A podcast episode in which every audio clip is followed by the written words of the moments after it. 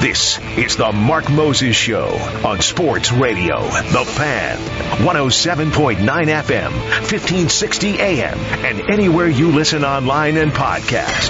You can be a part of the conversation at 321-984-1234. Now, here's your host, Mark Moses. Good afternoon and welcome. Welcome indeed to Yes, a Wednesday edition of the Mark Moses Show, only right here on Sports Radio 1560 The Fan, the brand new 1079 FM, and anywhere you listen online and podcast. Let's get right into it. The NFL draft is two months away. Two months! But it appears the number one question in sports right now is who will be the number one pick and what are the Bears going to do? And I say that because Adam Schefter just tweeted out something where it says Justin Fields, who's been the starting quarterback of the Bears the last couple years, reveals to the St. Brown brothers on their podcast, the 33rd team, why he unfollowed the Bears on Instagram. His answer, I'm just going to do the paraphrasing here, is he's just wants to get away from all the chatter right now from the Bears and that he also unfollowed the NFL as well. That's what he's going with. That is his wink wink. That's his answer as of today. That's what he's going with. He unfollowed the Bears. I don't know if you know this. To the younger generations, follow and unfollow means a lot. If I follow you on social media, if it's Twitter, if it's Instagram, if it's Facebook, TikTok, Snapchat, I don't whatever else one you want to bring up, that's a big deal. I'm following you because I believe in you that you're going to bring me entertainment and you might bring me some joy or maybe some happiness. I'm going to follow you and it's going to show that I'm dedicated to sticking around and being part of your life as your follower or your friend. But if I unfollow you, ho, ho, ho, you know what it reminds me of? You'll see a lady on Facebook and she's got the boyfriend or she's got the husband and she's in all the photos with him and they're happy and they're on vacation, you know, taking the Christmas photo in front of the tree and they're over there at the port going on a cruise together. They have a great time. But then they break up or they divorce. And then you notice something with the woman's photos after a while. Somebody's missing in the photos. That ex-boyfriend or that ex-husband. He ain't there no more. He don't exist. He's not part of my story anymore. And I'm going to move forward and I'm going to be a great, great person without that clown. That's what it feels like with Justin Fields. If he unfollows the Bears, the team he plays for, the team he works for, the team he represents in the NFL, he unfollows them. Yeah, he knows what he's doing. All right. I like the idea he goes on a podcast then to discuss, oh, it's not that big of a deal. Why are you going on the podcast? Why are you talking on there?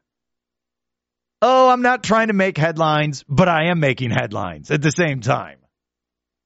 I feel like with this draft, the NFL is going to step up and be like, look, you got the number one pick again, Chicago. Uh, you're going to take the best prospect on the board, this quarterback. We know you got a quarterback. He's shown flashes of greatness but he's been too inconsistent as a quarterback and he's injury prone as well. You're going to take the best prospect and it's going to be at such a high level with this guy, Caleb Williams, Heisman Trophy winner from USC, that even if he's a bust, no one's going to rip you for it. No one. Because everyone universally saying this guy is the top pick, top pick in the draft. If I could say that, you get it out. Ugh. Top pick in the draft. He's the guy.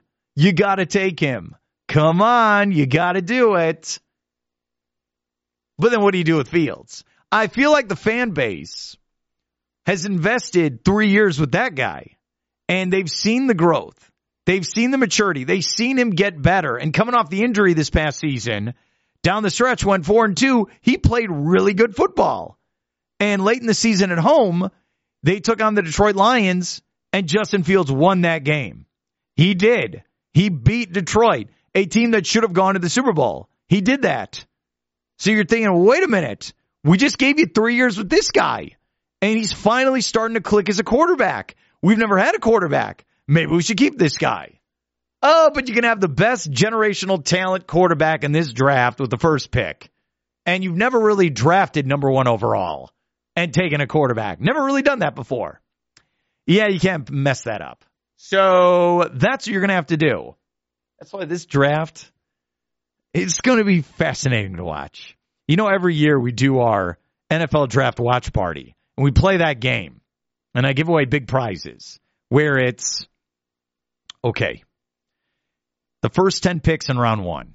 If you get the most right, you're going to win my grand prize. And usually, and I've done it at multiple occasions. Last year we were at walk ons. We're going to be there again this year in April for opening night of the NFL draft. All right. I just, spoiler alert, we're going to be there again. So I appreciate that from walk ons in Viera.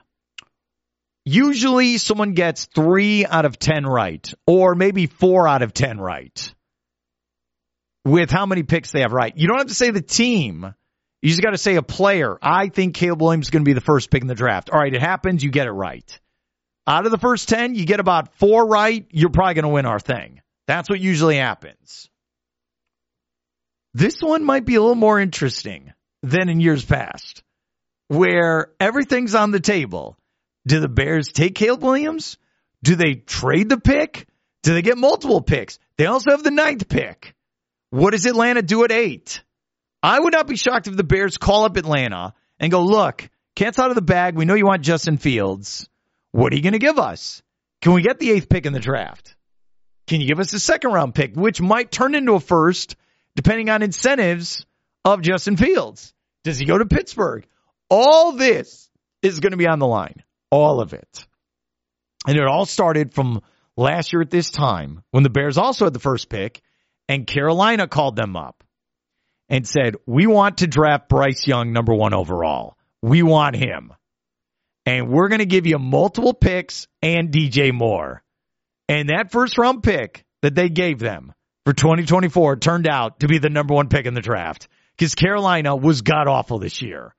Maybe that's not even the right term of how bad they were, but that's why we're in this conundrum right now.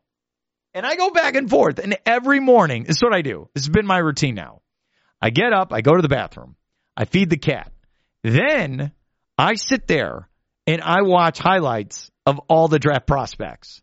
Then on YouTube with the algorithm, because this is what happens to me, I start seeing clips of what should be the number one pick in the draft. Who should take it? Who's the player? Maybe if you trade it.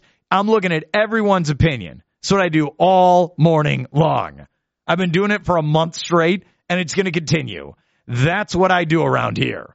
Then my brother texts me and he starts talking about what he's seen and what evaluation and what they should do and this and that. It's it's amazing. It really is. it makes me laugh. And we're 2 months out.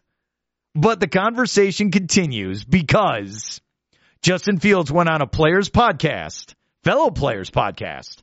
And he's like, ah, I just unfollowed the Bears in the NFL. I had to get away for a while.